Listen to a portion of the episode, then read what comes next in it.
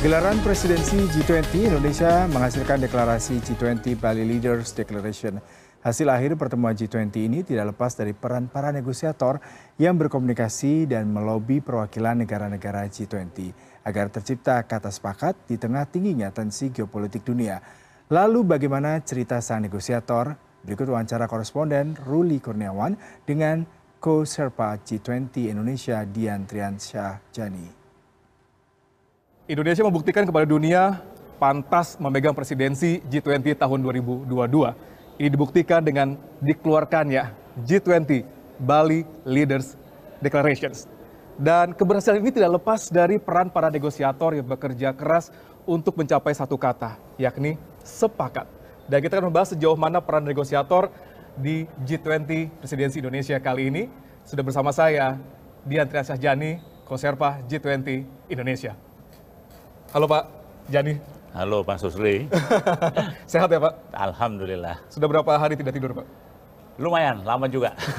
tidur cuma sebentar-sebentar. Baik, Pak, kalau kita melihat uh, apa namanya situasi ataupun video yang kita lihat sama-sama di sini Pak disiarkan secara uh, langsung, uh, Pak Jani selalu bersama dengan Pak Jokowi, dengan Bu Retno dan juga Bu Sri Mulyani di ruangan di mana para kepala negara, kepala pemerintahan dan juga wakil delegasi hadir di sana untuk berdiskusi untuk mencapai apa yang diinginkan sama-sama yaitu deklarasi. Bisa Anda gambarkan sedikit Pak Dubes kira-kira seperti apa suasana di dalam ruangan itu Pak? Suasananya seperti suatu pertemuan KTT-KTT hmm. lainnya tentunya dan hmm. ini kan pertemuan di antara para kepala negara hmm. dan ya dalam suatu ruangan yang memang hmm. benar-benar uh, memungkinkan terjadi diskusi. Baik. Jadi memang it's just like a normal Ada tension-tension yang terjadi Pak di dalam ruangan Pak. Misalnya ketika ada video dari uh, Presiden Ukraina gitu ketika ditampilkan gitu Pak. Wah, ya seperti suatu KTT lah di mana-mana tentu ada pandangan-pandangan yang disampaikan. Baik, baik. Jadi tidak ada yang kira khas dari khas dari diplomat. Baik, uh, uh, Pak Jani, kalau kita melihat uh, Bu uh, Retno uh, sering kali me mengungkapkan, menyatakan bahwa uh, posisi Indonesia itu sulit sebenarnya Pak. Gitu. Nah kalau dari sisi uh, Anda yang memang menggawangi dari awal uh, G20 Indonesia di Februari hingga saat ini Pak, bahkan dari sebelumnya ketika uh, serah terima dari Italia, uh, kesulitan apa sebenarnya yang paling dirasakan Pak? Ya, sebenarnya kita mengambil tampuk kepemimpinan G20 pada masa-masa yang diliputi oleh krisis yang multidimensional. Uh, di sini kita belum sepenuhnya recover dari COVID-19, terus juga terdapat uh, supply chain disruption uh-huh. dan ada lagi peristiwa uh, Ukraina ini. Uh-huh. Ini membuat sulit lagi mempengaruhi uh, pangan dunia, uh-huh. mempengaruhi energi. Uh-huh. Dan ini semua kompleksitas masalahnya menimbulkan kesulitan dalam mencapai kesepakatan-kesepakatan, uh-huh. terutama di antara pihak-pihak yang uh-huh. tentunya mempunyai posisi yang sangat berbeda. Uh-huh. And it's real dan Indonesia ya di di, diharapkan untuk dapat menjembatani perbedaan-perbedaan tersebut. Baik, baik. Kalau saya boleh bertanya sedikit, Pak, dari sekian banyak uh, beberapa pilar ataupun tema yang diangkat di sini, Pak, kita ada ada pangan di sana, ada energi di sana, hmm. ada uh, digital trans, uh, transformasi di sana. Uh, dari sekian banyak topik yang dibahas dan diangkat di G20 Indonesia, mana uh, topik yang bisa dikatakan sulit untuk dilakukan negosiasi di sana, Pak? Ya semua topik tentunya ada ada kesulitannya masing-masing ya. ya. Tapi yang pasti adalah kita diharapkan G20 ini sebagai suatu forum uh-huh. yang dianggap sebagai the premier forum for international cooperation uh-huh. dan didirikan sebagai respon terhadap global crisis. Mulai berdirinya G20 adalah respon terhadap global crisis tahun 98 terus tahun 2008. Nah, apalagi sekarang ini krisisnya bukan cuma satu krisis, jadi multiple crisis. Uh-huh. So um, Contohnya masalah energi. Mm-hmm. Energi kita mesti menjawab pertanyaan kekurangan energi, mm-hmm. meningkatnya harga-harga uh, energi, pangan, terdapat kekurangan mm-hmm. pangan. Mm-hmm. Dan tentunya yang lebih uh, sulit juga adalah untuk banyak negara berkembang, mm-hmm. pencapaian target-target Sustainable Development Goal ini ya tentunya akan semakin sulit dicapai. Baik. Uh, oleh karenanya Indonesia kita selalu mengusung isu-isu yang juga bukan hanya merespon terhadap global economic crisis, -hmm. tapi juga apa yang dapat dilakukan oleh G20 untuk membantu negara-negara berkembang. Mm-hmm. Makanya kita mengundang uh, Small Island Developing Countries Baik. yang diwakili oleh Fiji untuk Pacific Island mm-hmm. Forum dan mm-hmm. CARICOM diwakili oleh Suriname. Baik. Jadi mereka bisa mendengar juga pembahasan mengenai climate change. Mm-hmm. Climate change bukan isu yang gampang mm-hmm. karena kita diharapkan untuk mencapai target-target yang mm-hmm. ditentukan dalam uh, Paris Agreement, di Glasgow mm-hmm. juga. Jadi banyak kompleksitasnya banyak kompleksitas di sana Pak. Tapi Betul. kalau tadi Pak Jadi sempat mengatakan terkait dengan undangan, uh, Indonesia dibilang cukup berhasil bisa mendatangkan 17 kepala negara dan perwakilan dari uh, lembaga internasional di sini Betul. Pak gitu.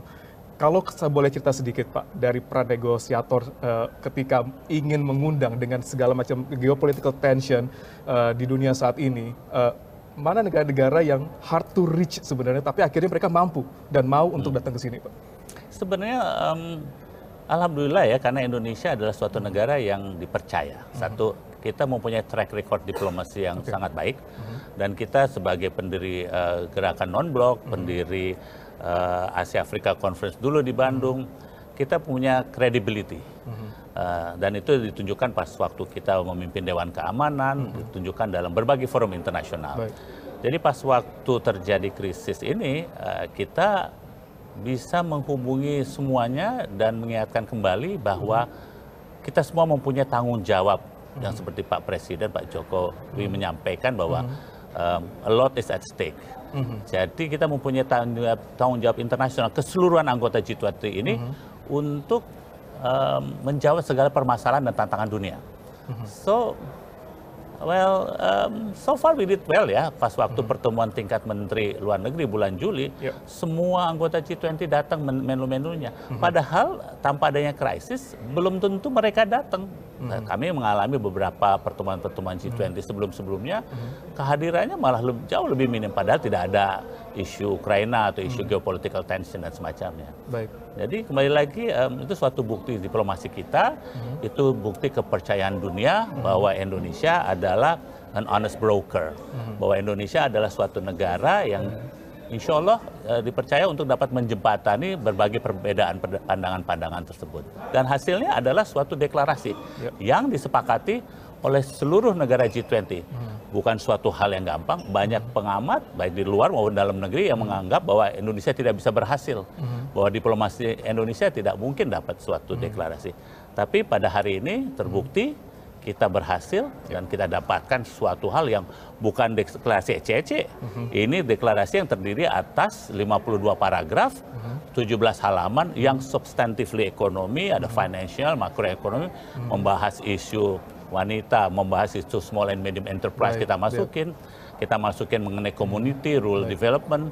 Baik. Jadi segala isu-isu negara berkembang kita masuki uh-huh. ke dalam deklarasi tersebut. Uh-huh. So I think we did not bad ya Mas Ruli ya. Baik, we did not do something wrong. Akhirnya tercipta oh. ini semua. Baik, Pak Jani Anda uh, menjadi duta besar dan juga tetap uh, di PBB pada waktu itu dan juga pasti banyak sekali uh, negosiasi lobby-lobby dengan para uh, uh, wakil delegasi ataupun kepala negara hmm. yang lain. Kalau Anda melihat sebenarnya uh, apakah ada uh, certain karakteristik dari uh, diplomat kita gitu ketika akan melakukan negosiasi ataupun uh, lobby-lobby dengan uh, negara lain Pak yang akhirnya menjadikan kita memiliki tadi Pak Jani bilang trust dari negara lain itu Pak. Ya menurut uh, para share Pak counterpart hmm. kami ya dalam kami negosiasi hmm. mereka percaya dalam maraton negosiasi ini adalah karena kita listen kehebatan orang Indonesia kalau saya bisa bilang kehebatan adalah kita mendengarkan. Kita hmm. mendengarkan semua pandangan-pandangan hmm. meskipun bertentangan satu yang lain. Terus kita mensimpulkan hmm. dan kita selalu berupaya untuk trying to find commonality of interest. Dan itu kita tuangkan dalam paragraf-paragraf hmm. deklarasi ini. Hmm. Kita cari, yuk kita jangan ributkan masalah-masalah yang bertentangan, tapi kita cari masa apa isu-isu yang kita bisa kerjasama. Uh-huh. Makanya deklarasi ini juga memuat banyak hal-hal mengenai peningkatan international cooperation, uh-huh. collaboration, uh-huh. concrete deliverables. Baik. Ini yang tidak pernah ada dalam G20 uh-huh. sebelumnya. Baik. Keketuaan kita, presidensi kita menghasilkan hmm. 361 listing of projects. Hmm. Itu jumlahnya nggak gampang. Itu Baik. kita kerjakan selama setahun. Kita kumpulin yeah. satu-satu di bidang digital. Hmm. Apa sih yang kita bisa kerjasamakan G20 hmm. di bidang health, di hmm. bidang energy, hmm. di bidang food dan semacamnya. Hmm. So um, the the trick uh, apa ya the the trick of uh, diplomacy is a good diplomat is a good listener, a good networking. Kita bisa cari networking. Dan kembali lagi trust and credibility you don't build uh, seketika itu kita pupuk selama kepresidenan kita mulai dari 1 Desember ini dan sebelumnya juga Ya. uh, kita tunjukkan. Kita tunjukkan dari pertemuan Sherpa berempat kali, kita tunjukkan pertemuan tingkat menteri-menteri yang lainnya bahwa setiap dokumen yang kita bikin itu diniati untuk mencari kesepakatan, diniati untuk menjawab segala permasalahan dunia. Intinya uh, we want G20 untuk benar-benar memberikan manfaat pada dunia. Baik, apakah itu berarti bahwa uh, diplomat kita, negosiator kita itu memiliki standing point yang jelas bahwa we can handle this big international events, every kind of things? Ya, jawabannya sederhana. The judge is over there. Kita bukan tipe diplomat yang selalu uh, membanggakan diri. Let the world judge. Baik, Dan sekarang terbukti dari banyak artikel, dari banyak pundits, international commentator that say that Indonesia sukses Baik. menyelenggarakannya, baik eh, penyelenggaraan maupun substansinya, hostingnya yang dilaksanakan oleh Pak Presiden, eh, segalanya, I think we did not too bad ya. Oke. Tapi let let other people judge us. baik, baik, baik. That is uh, the humbleness of Indonesian diplomacy. Baik, terima kasih Pak Jani atas waktunya bersama CNN pada saat ini dan masih ada waktu ke depan akan ada transfer knowledge dari Indonesia ke India pastinya eh, teman-teman juga pastinya akan eh, berkomunikasi dan berkoordinasi lagi dengan the next presidency. Ya, teman-teman India menyampaikan kepada saya, well, Indonesia is a tough act to follow. To follow. Jadi intinya dia tentunya kita tentunya akan mentransfer knowledge dan apa namanya knowledge itu dan sharing of experience kepada karena hubungan kita yang sangat dekat dengan India. Baik. Dan kembali lagi diplomat kan selalu berkawan selalu di kapan saja. Baik, kawan saja. Pak Jani terima kasih banyak Ya, waktunya sekali kasih. lagi. Sekarang sudah bisa Thank tidur you so ya. Pak ya. Ah, sekarang waktunya kami tidur. Tidur. Terima kasih Mas Ruli. Demikian bincang kami dengan eh, Dian Triansyah Jani. Terima kasih, saya Kurniawan. Sampai jumpa.